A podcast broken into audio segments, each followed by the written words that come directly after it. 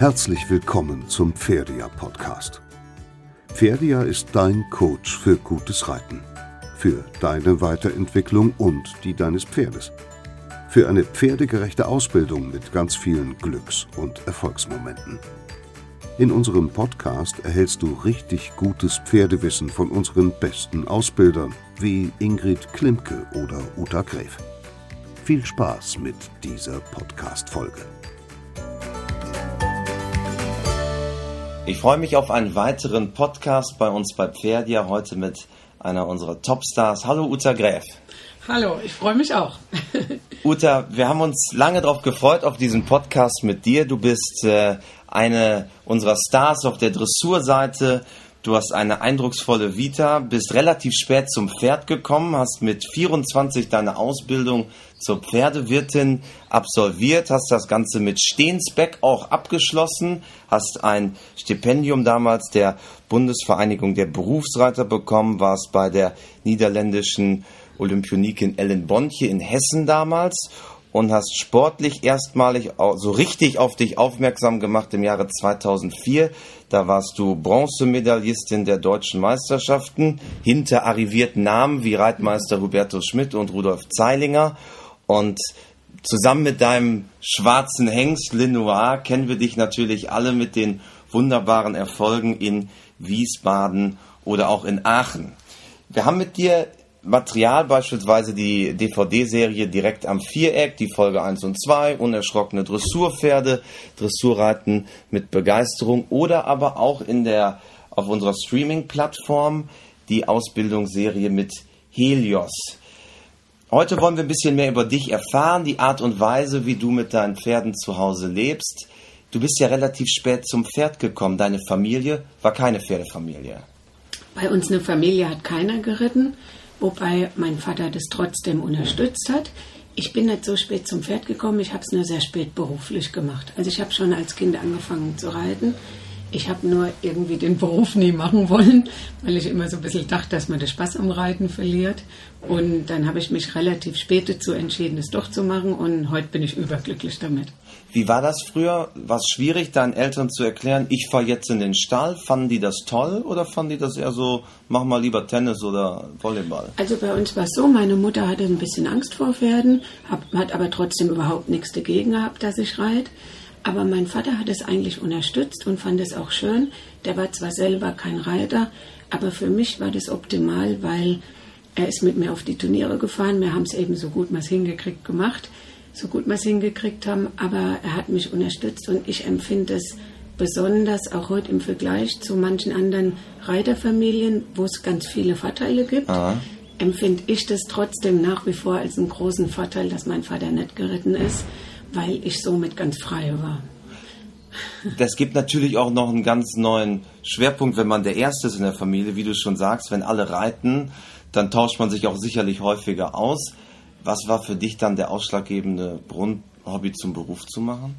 Also bei uns war es erstaunlicherweise so, da mein Vater mich ja immer unterstützt hat, aber mein Vater war immer zufrieden. Auch wenn ich jetzt letzter war, hat er gesagt, oh, war doch trotzdem schön. ich denk, Der olympische Gedanke. Genau. Aber das war für mich eigentlich ganz angenehm. Ich glaube, das spielt auch mit einer Rolle, dass ich auch heute so mit manchen Sachen relativ entspannt umgehen kann. Äh, für meine Brüder war es, glaube ich, ein bisschen unangenehmer, weil mein einer Bruder mich oft in den Stall fahren musste. Der sagt heute immer, für ihn war das ein bisschen ungemütlicher. Ähm, wir haben uns zwar daheim jetzt, also meine Eltern konnten mir jetzt nicht bei irgendwelchen Fachfragen helfen, aber wie gesagt, ich empfinde es überhaupt nicht als Nachteil. Und bei uns war es erstaunlicherweise so, dass ich nie beruflich reiten wollte, weil mir es dafür irgendwie ein bisschen zu heilig war und weil ich auch mehrere Berufsreiter gekannt habe, die nicht so glücklich sind, die so ein bisschen gedacht haben, jetzt muss ich noch den reiten und so dachte ich immer, das wäre mir schade, wenn das bei mir so kommt. Und mein Vater hat aber immer gesagt, er wird an meiner Stelle beruflich reiten. Also bei uns war es genau andersrum über andere Familien, wo man es ja sonst öfter hört, dass die Eltern es nicht wollen und sagen, lern erst mal was Gescheites. Und mein Vater hat immer gesagt, wenn du gern reizt und hast ein gewisses Talent und kannst dein Hobby zum Beruf machen, dann gibt es auch nichts Schöneres. Und heute muss ich sagen, hat er recht gehabt. Du lebst ja mit deinem Lebensgefährten Stefan Schneider in Kirchheim-Bolanden. Mhm. Für alle, die sich geografisch nicht auskennen, das ist in der Pfalz, in Rhein, im, im, Bundesland Rheinland-Pfalz. Aber alle kennen natürlich das Gut Rotenkircher Hof. Da seid ihr nämlich zu Hause. Seit wann seid ihr mit euren Pferden dort? Wie ist dazu gekommen, dass ihr dort seid in Kirchheim-Bolanden? Also ich bin, ich habe den Stefan kennengelernt. Weiß jetzt nicht, wie lange es her ist, vielleicht 22 Jahre oder so. Ich glaube, wir sind jetzt schon ja, so 20, 21 Jahre zusammen. Und ähm, ich bin noch nicht weit gekommen, also ich bin in der Nähe aufgewachsen. Und der Stefan hatte schon einen Stall, den er gepachtet hat. Und da waren wir zuerst. Und dann haben wir aber ganz lange, ich glaube fünf Jahre, einen Stall gesucht, den wir gern kaufen würden. Und dann hat uns jemand den Tipp gegeben, dass es da ein altes Kloster gibt. Das war noch kein Reitstall. Aber wir sind dann hingefahren und sofort, als wir ausgestiegen sind, haben wir gedacht, das ist ein Traum, ja, obwohl gar nicht so schönes Wetter war und so. Aber das ist einfach, wie wir unseren Hof erträumen würden, wenn wir jetzt gerne einen Hof hätten. Das und das ist ein altes Kloster. Ja, also es genau. gibt auch noch Relikte von ja. den Zeiten, wo dort die Nonnen unterwegs waren. also das ist aus dem 11. Jahrhundert und es gibt noch einen Teil, das ist ein Refektorium und das ist unter Denkmalschutz und das steht da noch. Und ja, es ist, äh, wir sagen immer, da hat der liebe Gott mit dem Finger drauf gezeigt. Berichte uns mal von einem oder von deinem Alltag, von dem Alltag mit deinen Pferden bei euch hier eurem ehemaligen Kloster. Wie sieht das täglich bei euch aus? Also meistens ist es so, ich habe ja das große Glück, dass ich eben durch den Stefan, also ich war früher auch in so einem ganz normalen Reitverein, wo wir auch die Pferde im Sommer eine Stunde draußen hatten am Tag und im Winter gar nicht. Und ich habe das damals auch gar nicht anders gekannt. Aber schon in dem Stall, bevor wir jetzt in, auf dem Roten Kircherhof waren, hatte der Stefan die Haltung immer schon so, dass die Pferde jeden Tag draußen in großen Herden und Sommer wie Winter. Und ich habe das eben durch den kennengelernt und so machen wir das auch heute noch. Und für mich ist das eine große Bereicherung, weil ich es eben vorher auch anders gemacht habe und auch anders gekannt habe. Und ähm, ich habe das jetzt praktisch so ein bisschen mit übernommen. Und jetzt ist es so, wir haben, ich schätze mal so um die 50 Pferde bei uns auf dem Hof. Und wir haben das Glück, dass wir viele Weiden haben und auch viel Platz haben. Und dann können die da jeden Tag schön rausgehen. Und wir kommen dann, also ich reite morgens meistens den ganzen Vormittag bis um eins. Von eins bis zwei, also mal dann zusammen mhm. alle zum Mittag. Und in der Regel fahre ich dann los und mache Lehrgänge. Und der Stefan fährt dann los, der macht hauptsächlich Pferdezähne als Tierarzt. Das ist das, was er momentan mehr macht. Also mhm. Das ist sein Hauptgebiet. Und dann fahren wir beide meistens nachmittags los und vormittags sind wir daheim und reiten. Du hast erzählt, die, äh, eure Pferde sind alle in Herdenhaltung. Sowohl Turnierpferde, Berittpferde, quasi alle oder unterscheidet ihr da? Also wir haben eine sehr große Wallachherde. Die Stuten haben wir da nicht dabei, weil mir ähm, der Stefan sagt immer, gemischte Herden hat er den Eindruck, dass da ein bisschen mehr passiert. Mhm. Also wir haben nur Wallach in der Herde. Also meine ganzen Berittpferde sind da auch mit drin. Auch Grand Prix-Pferd, junge, alte, sage ich jetzt mal, mhm. das sind 30 Stück. Ähm, allerdings haben wir auch manchmal Pferde, die zum Beispiel nicht so lang bleiben, die integrieren wir dann nicht in die Herde. Also wenn jetzt nur einer für drei, vier Monate bleibt, den integrieren wir in der Regel nicht. Aber die Pferde, die ich jetzt auf Turnier reite, bleiben in der Regel lange Zeit und die integrieren wir alle in die Herde. Und mittlerweile muss ich sagen, ist es für mich eher so, also ich habe überhaupt keine Bedenken mit Verletzungen auf, auf der Kuppel. Mhm. Ich bin mittlerweile, ist es mir fast eher ein bisschen unangenehm, die allein rauszustellen. Also ich bin es jetzt eben so gewöhnt, wir fahren da auch gut damit. Also mir ist das irgendwie, also ich finde es toll. Wir haben zum Beispiel einen Hengst, haben wir kastriert, so ungefähr vor einem Jahr, anderthalb Jahre, mhm. den haben wir auch lang bei uns schon. Und irgendwie hat man immer so den Eindruck, dass der nicht so glücklich ist als Hengst. So. Also manche Hengste sind ja glücklich, aber manche eben nicht. Und den haben wir mittlerweile kastriert und der ist jetzt in der Herde mit 30. Und jedes Mal sagen die Besitzer und ich, wie froh wir alle sind, dass der jetzt so glücklich da in der Herde ist. Also für uns ist es irgendwie so, ja, dass wir uns damit wohlfühlen. Wenn du auf dem Turnier bist, merkst du, dass deine Turnierpferde dann den, Weiden, den Weidegang zu Hause vermissen, den sie normalerweise hätten? Weil dann sind sie ja in der Box den ganzen Tag, kommen ein, zwei Mal raus, werden bewegt. Merkst du das? Ich denke nicht mehr wie jeder andere Turnierreiter auch. Also ich glaube schon, dass es gemütlicher ist, daheim zu sein, als in einem Stallzelt. Aber wir versuchen die dann öfter zu führen und so. Aber ich glaube, dass ähm, jeder Reiter natürlich einen Unterschied merkt, vielleicht wenn ein Pferd woanders übernachtet. Aber ich glaube, es ist jetzt unabhängig davon, ob die zu Hause in der Herde gehalten werden oder nicht. Glaube ich nicht, dass das jetzt einen Unterschied macht. Wie handhabt ihr das im Winter? Habt ihr dann Paddocks? Die müssen ja schon relativ groß sein, wenn ihr da mit mehreren Herden um die Ecke kommt. Ja, wir haben einen großen Winterauslauf und jetzt haben wir letztes Jahr was ganz Tolles gemacht. Seit Jahren haben wir da schon ein bisschen rumprobiert, weil wir auch mh, das mit dem Boden war auch nicht immer ideal. Wir haben dann auch oft, dass einer ein Eisen abhat, weil es ein bisschen matschig ist und so. Und jetzt haben wir letztes Jahr was gemacht, wo wir bis jetzt ganz glücklich sind. Mal gucken. Wir haben jetzt eine Drainage und er hat den ganzen Auslauf gemacht. Der ist auch relativ groß, der Auslauf. Also es war schon eine größere Aktion. Und da haben wir jetzt einen Kunstrasen drauf gemacht. Und äh, da waren wir bis jetzt in dem letzten Winter eigentlich ganz glücklich damit. Mal gucken, wie es sich die nächsten Jahre entwickelt. Da geht das Wasser durch. Ja. Da haben wir jetzt keinen Matsch mehr. Also man muss sagen, was bei uns schon immer ein Nachteil war, wir haben schon tendenziell oft Eisen abgehabt. Also nicht bei jedem Pferd, aber es gibt eben so Kandidaten, die da ein bisschen dazu tendieren. Und da erhoffen wir uns jetzt, dass wir das im Griff haben. Jetzt haben wir bei zwei Pferden zum Beispiel, die oft Eisen abhatten, die haben wir jetzt einfach über Winter runter gemacht. Das war jetzt auch eine ganz gute Lösung, weil wir jetzt mit dem Winterauslauf damit auch gut zurechtkommen.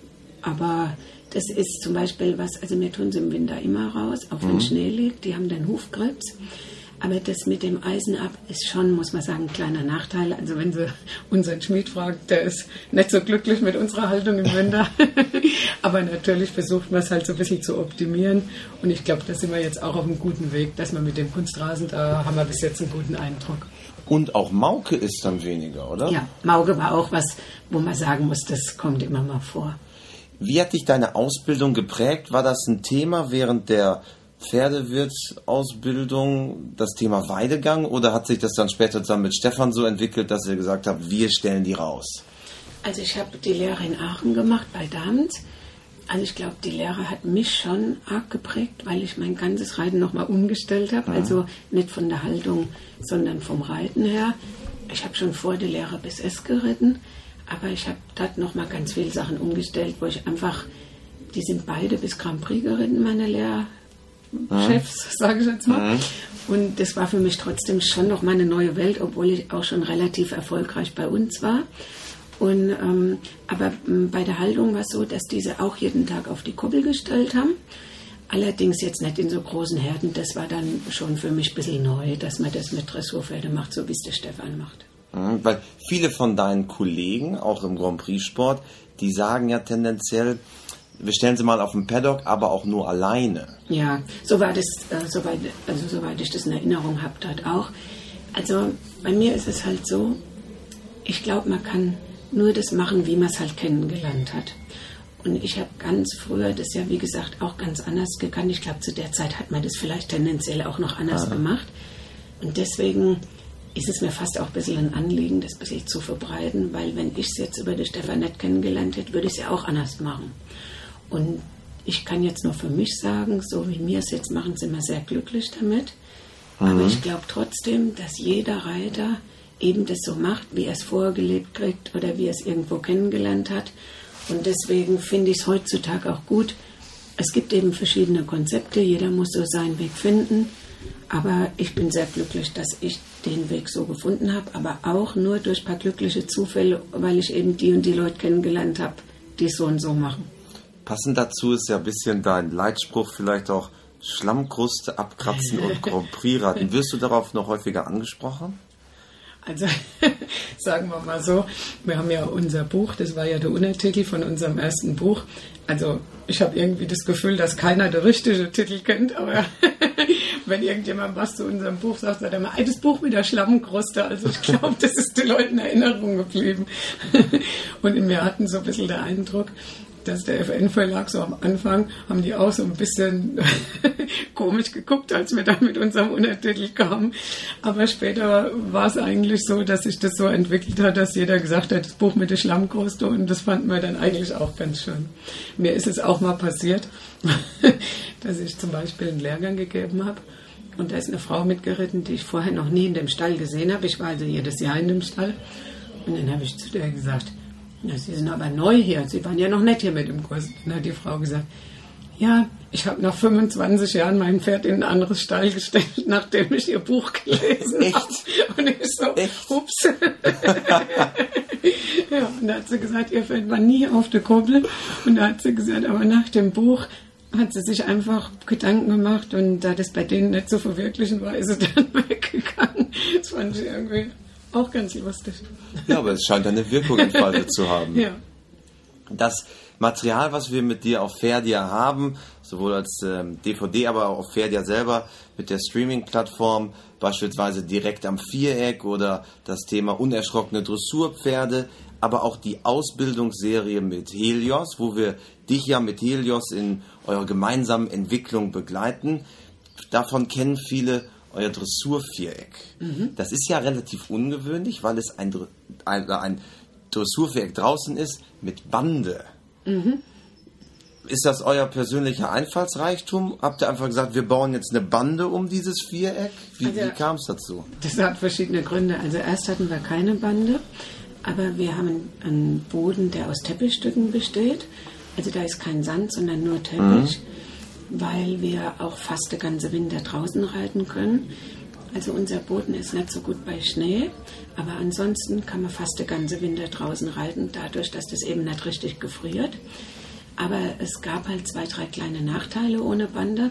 Das erste war, dass der Teppich halt oft rausgefallen ist über die Ricks und dann sah es immer nicht so schön aus. Mhm. Und das zweite ist, also wir haben eine Longierhalle, in der mhm. wir die, der Stefan hat viele junge Pferde zum Anreiten, was der mit unseren Mädels zusammen macht. Und dann reiten die die offene Longierhalle an. Aber danach sind die praktisch immer auf dem Platz und da war es dann schon ziemlich frei. Und irgendwie hatten wir dann den Eindruck, dadurch, dass wir nur eine ganz kleine Halle haben, also unsere Halle ist 18 auf 20 und hat drei Pfeiler drin, also die ist wirklich klein. Drei Pfeiler? ja, so kleine Pfeiler, wo man halt drumherum muss. Aber die ist jetzt für die Jungen... Kann man gut, gut Schlangenlinie genau. und aus dem Zirkel wechseln. Genau. Und deswegen reiten wir also in der Regel draus. Aber dann war es für uns auch mit den jungen Pferden und so, war es dann für uns ein bisschen passender. Haben wir uns quasi Spiegel und eine Bande gemacht und dann ist es jetzt quasi wie eine Reithalle, nur ohne Dach. Dass die, dass die gerade die jungen Pferde auch ein bisschen Begrenzung ja, haben oder einfach. wenn auch ne? mal was ist hat man einfach irgendwie ein bisschen mehr Sicherheit, wenn ein Kasten drumherum ist. Und ist das Marke Eigenbau? Ja, die haben wir selber gebaut, ja. Mhm. Geht das dir persönlich auch manchmal im Winter auf die Nerven, wenn es jetzt minus 10 Grad ist, es schneit, es stürmt, ähm, es ist der erste Weihnachtstag, die Pferde müssen raus? Oder freust du dich jeden Tag?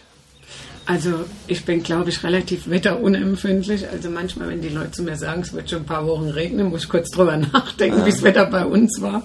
Also ich glaube, ich bin relativ unempfindlich, prinzipiell so. Ich habe aber gute Klamotten mittlerweile. Ähm, wobei dadurch, dass wir ja die Halle haben, also wenn ich jetzt mal einen Tag habe, wo ich nicht in den Regen will, ist es ja kein Problem, in der Halle zu reiten. Ich mache eben nur bei uns keinen Unterricht oder so gut wie keinen, da fahre ich lieber rum und mache woanders Lehrgänge, mhm. weil ich denke, wenn jetzt einer kommt zum Unterricht, bis der sich da in der kleinen Halt zurechtfindet, das passt vielleicht nicht so. Aber für mich jetzt, wir reiten ja höchstens zu zweit oder zu dritt und reiten dann alle auf einer Hand und alle die gleiche Gangart.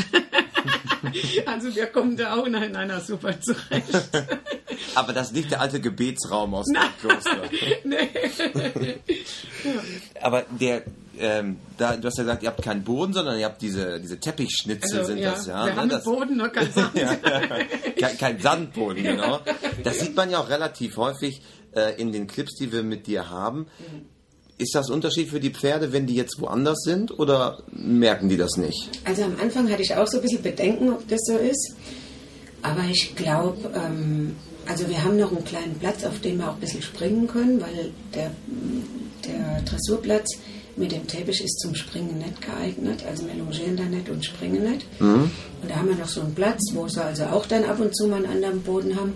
Dazu reiten wir ja auch viel ins Gelände. Dann sind sie ja immer auf der Koppel noch mal auf dem anderen Boden. Also ich habe es bis jetzt noch bei keinem Pferd so empfunden, dass ich gedacht habe, der hat woanders ein bisschen Schwierigkeiten, weil es sich ein bisschen anders anfühlt. Mhm. Habe ich bis jetzt noch bei keinem empfunden. Springst du selber auch oder ist das rein für deinen Lebensgefährten Stefan Schneider? Also mittlerweile nicht mehr. Eigentlich ja. mit den Jahren immer weniger, aber mittlerweile eigentlich kaum noch. Aber unsere Mädels, die springen halt auch die in die Springstunden, dann machen die mit den Jungen so ein bisschen springen die bisschen. Mhm. Aber bei mir muss ich sagen, ebbt es immer mehr ab. Deine Mädels, das sind dann die Auszubildenden genau. bei euch. Mhm. Ja. Der Stefan Schneider hat ja auch mit Lenoir inzwischen Handarbeit richtig angefangen ja. und er springt auch mit dem an ja. der Hand. Ja, genau. ja. Da haben, die auch, da haben die auch Spaß dran, die beiden, ne? Ja, genau. Also der Stefan ist auch äh, Spring interessiert, ja. sage ich jetzt mal. Der Stefan reitet ja Working Equitation, mhm. aber ähm, der ist eigentlich, der Stefan ist eigentlich so ein bisschen offen in viele Richtungen und der mag das auch, der mag auch gern, was ja auch richtig ist, wenn die jungen Pferde auch ein bisschen springen, dass die eben, wir haben auch so ein paar kleine Sprüngelchen im Gelände und so, aber mhm. das machen die Mädels mittlerweile, die sind da einfach noch mehr drin. Also ich habe früher ich sage jetzt mal auch gar nicht, glaube ich, so schlecht gesprungen. Aber man merkt einfach, man muss sich da auch ein bisschen dahinter klemmen und man muss da auch Zeit reinstecken. Und ich habe irgendwie das Gefühl in den letzten Jahren, dass ich die Zeit eben lieber in die Dressur stecke. Mhm. Deine Pferde oder eure Pferde generell sind ja cool einfach, wenn sie jetzt nicht zu Hause sind, sind unerschrocken. Ist es einfach diese offene Art, die offene Haltung, dass ihr jetzt auch einen Viereck habt, das anders aussieht als woanders? Oder gibt es da noch mehr dazu, dass die Pferde so robust sind, auch einfach im Umgang? Also man muss sagen, wir können auch nicht alles abwehren. Also ja. ich glaube, wir haben wirklich sehr liebe und robuste Pferde. Aber natürlich passiert es mir auch, dass es hier und dort mal verrutscht und dass man trotzdem nicht, nicht alles abwehren kann. Mhm. Aber was mir schon auffällt, wenn ich jetzt so Lehrgang mache und fahre rum, in manche Stelle ist es schon so, dass gerade im Winter die Stimmung von den Pferden so ist, dass wenn irgendwo ein Geräusch ist, dass dann drei Pferde abschießen, sage ich jetzt mal in der Reithalt. Das kennt man ja, minus das, fünf Grad. Ja, also das fällt mir schon auf und ja. wenn mir das auffällt, dann denke ich immer, dass ich das schon fast vergessen habe, weil mir das bisschen, ja. wir haben das eigentlich nicht so. Dadurch, dass die ja auch im Winter rauskommen und so. Also mir fällt es mehr auf, wenn ich woanders bin, denke ich, ach guck mal, das war ja bei uns auch mal ganz früher, aber dann fällt mir das richtig nochmal auf, dass, dass man das irgendwie, ich glaube, weil der Stefan auch ganz gut, also der kann sehr gut Bodenarbeit, kann die Pferde auch gut erziehen. Ja. Und das ist ja mittlerweile mehr und mehr in jeder Ausbildung dabei. Aber ich sage jetzt mal noch zu meiner Zeit war das gar kein Thema. Ich habe da überhaupt noch niemals irgendwas mit zu tun gehabt, bevor ich den Stefan ja. kennengelernt habe. Das ist ja auch ein ganz toller Trend, dass sich das ja. ändert. Aber ich glaube, das spielt auch eine Rolle. Also wenn ich manchmal auf die Lehrgänge so welche sehe, ich glaube, die Jüngeren vielleicht noch nicht mal, aber wenn jetzt jemand so mit einem Jungen fährt und der ist dann schon an der Hand total unerzogen und da, bis die dann da drauf sind und da ist schon alles total zappelig und wild und so, da fällt mir das schon immer noch mal auf im Vergleich, wie leicht wir es haben mit unserer Haltung ah. auch und auch mit dem Erziehen von unten, dass man sich da einfach so viel abnehmen kann im Vergleich. Äh, da hat man schon beim Reiten nur die halbe Arbeit. Ah. Also das ist schon was, was auffällt.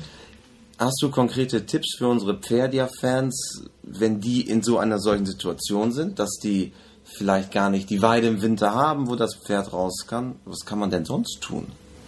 Ich glaube, das muss jeder in seiner einzelnen Situation versuchen zu ja. optimieren.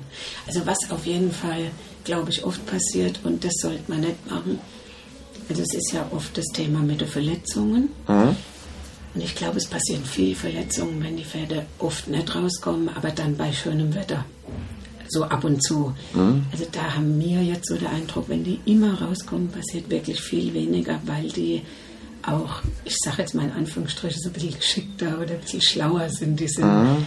die, die sind das irgendwie mehr gewöhnt, auch so, ich sage jetzt mal, auf sich aufzupassen. Ja. Also ich weiß, ich war mal vor langer Zeit in einem Dressurstall, wo ich eine Zeit lang mitgeholfen habe. Und da musste man immer ganz langsam führen, die Pferde. Und für mich war das ein bisschen ungewohnt. Und wenn ich das in Gedanken auch mal vergessen habe, sind die sofort gerutscht. Mhm. Also da, da ist mir das so richtig aufgefallen, dass, man, dass die Pferde auch das fast ein bisschen wegerzogen kriegen können. Ja. Eben, also da glaube ich passiert eher mehr. Also ich habe sogar, also wir passen natürlich auch auf und machen uns Gedanken. Aber ich habe den Eindruck, wenn man jetzt ganz viel aufpasst und dann, wenn alles passt, die mal rausschmeißt, passiert eher mehr. Ja.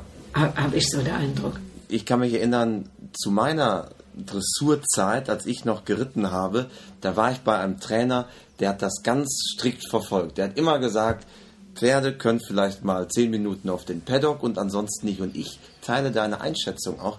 Ich glaube, es ist nämlich so, dass die gar nicht so robust sind, die wissen gar nicht mit ihrem Körper umzugehen. Also für mich war das wirklich interessant, als ich den Stall, wo ich da geholfen habe, parallel zu unserem Stall erleben konnte. Und da war das für mich, da habe ich auch noch mal viel gelernt, weil die haben dort unheimlich aufgepasst und haben sich auch super um die Pferde gekümmert. Aber es ist jetzt nicht so, dass da weniger passiert ist. Die Pferde waren halt oft auch nicht ganz ausgelastet und dann sind die auch oft so ein bisschen unkontrolliert. Ähm, also jetzt an der Longe mhm. oder. Also ich habe wirklich eher den Eindruck, ausgeglichene Pferde, die immer rauskommen und es gewöhnt sind, die haben auch gar keinen Anlass. Ähm, also klar, die rasen schon mal rum, aber es wirkt nicht unkontrolliert irgendwie. Ja. Also so ist mein. Aber jeder muss natürlich seine eigenen Erfahrungen sammeln, aber so ist mein, meine Einschätzung ja. im Moment. Ein Herzensthema von dir ist ja der Parasport, also mhm. Reiterinnen und Reiter mit Handicap, mhm. die du ja auch trainierst. Du bist Landestrainerin in Rheinland-Pfalz für mhm. die Paradressur, mhm. also das Dressurreiten mit Handicap. Was ist es daran bei dir, was dich, was dich am Parasport fasziniert? Also ich mache das ja jetzt schon ein paar Jahre und es gibt ganz viele Sachen, die da voll interessant sind. Also eine Sache ist zum Beispiel, dass ich bei Parareiter mich kaum an eine Situation erinnern kann, wo mal irgendein Parareiter so ein bisschen ruppig geritten ist. Weil die noch mehr darauf angewiesen sind als wir, dass das Pferd motiviert mitarbeitet. Und das finde ich zum Beispiel also total interessant auch zu sehen. Die brauchen ja manchmal noch pfiffigere Ideen, um zu gucken, wie das Pferd ähm, praktisch denen hilft, sage mhm. ich jetzt mal. Also die haben ja oft so Einschränkungen, wo die gar nicht körperlich das schaffen würden, das ja. Pferd zu, zu überreden, sondern die brauchen Pferde, die motiviert sind. Natürlich ist auch nicht jedes Pferd geeignet, aber ich glaube, dass das auch was ist, dadurch, dass die das noch mehr brauchen als wir, können wir vielleicht uns da sogar ja. manchmal was davon abgucken, dass die ähm, also ich sage jetzt mal, das höchste Ziel von den meisten Parareiter ist die Frage, wie kann ich mein Pferd so motivieren, dass es alles für mich machen will. Ja. Also die Frage ist, glaube ich so gut wie nie, der muss das machen. Ja. Also die, das ist einfach eine andere Denke äh, oder eine Denke, die gut ist. Also das ist zum Beispiel ein Punkt, den ich super finde. Und, aber es gibt auch noch ganz viele verschiedene andere. Also ich finde zum Beispiel, dass die meisten Parareiter auch eine super Einstellung zum Sport haben. Mhm. Die sind zielstrebig, aber in der Regel nicht verbissen. Also die, äh, die haben Spaß an der Sache. Die haben Spaß an der Sache, aber die sind auch bei der Zielstrebigkeit, wissen die, dass es halt Höhen und Tiefen gibt und ein Tief, ein Tief reißt die nicht so schnell vom, vom Hocker, sage ich jetzt mal. Ja. Also das ist auch was, wo ich den Eindruck habe, dass viele von den Parareiter, ich sage jetzt mal mit einer Niederlage auch eher relativ gut umgehen können. Mhm. Ähm, weil das trotzdem, glaube ich, im Vergleich die wissen halt, dass es nicht nur bergauf geht in allem. Das ist ja halt auch so. Ja. Also das finde ich zum Beispiel auch was, äh, was ich toll finde, so dass man einfach mal so ein bisschen gucken kann, wie die mit manchen Sachen umgehen. Ja. Oder ich finde auch, dass bei einigen von unseren Parareitern bin ich total überrascht, was die so alles fertig bringen, was ich mir noch nicht mal zutrauen würde, so richtig. Mhm. Ne? Aber das finde ich auch äh, schon ja, beachtlich. Ja, das, das lehrt einem auch Demut. Ja. Also was auch zum Beispiel toll ist, wenn man jetzt einen Lehrgang macht und dann fährt man mal heim, dann denkt man immer, ach Gott, ich reite noch mit viel zu viel Aufwand. Ja. So, ne? weil, ja. weil viele eben mit ganz wenig Aufwand reiten ja. müssen und trotzdem viel fertig bringen. Vielleicht auch einmal zur Erklärung für unsere Pferdia Podcast-Hörer. Das sind dann Reiterinnen und Reiter beispielsweise mit einer halbseitigen Lähmung oder die nur einen Arm haben oder die keine überhaupt gar keine Gliedmaßen haben, das ist dann der ganz schwere Fall. Ja, ja. Ähm, das ist ja einfach beeindruckend, das zu sehen. Und da braucht ja. man dann auch unerschrockene Pferde. Man braucht unerschrockene Pferde. Oder wir haben, was mir zum Beispiel manchmal passiert, wir haben eine bei uns dabei, das ist die Angelika Traber, die kennen sicherlich auch äh, einige Reiter, vom, also die sie schon mal gesehen haben. Die hat zwei ganz stark verkürzte Beine, also mhm. über die Knie.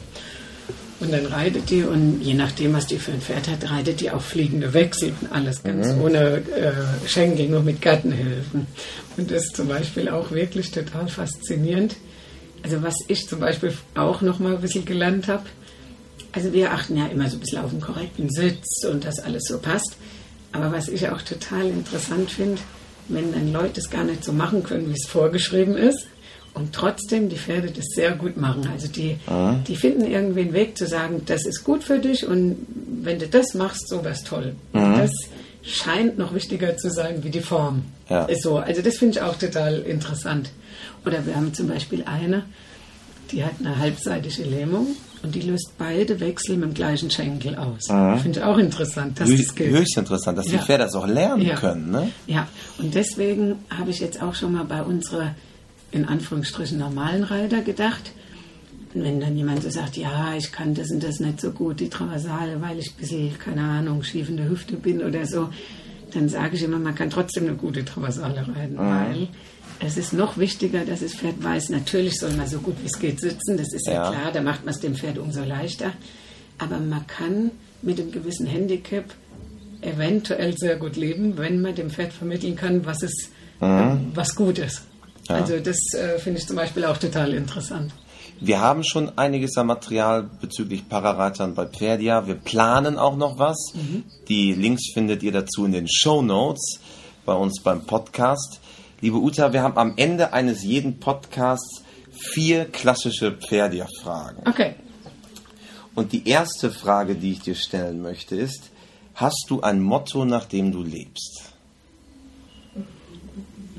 Also ohne jetzt richtig drüber nachzudenken, glaube ich, würde ich sagen, ich mache tendenziell nur das, was mir Spaß macht und versuche alles andere irgendwie, äh, ich sage jetzt mal, mir vom Leib zu halten.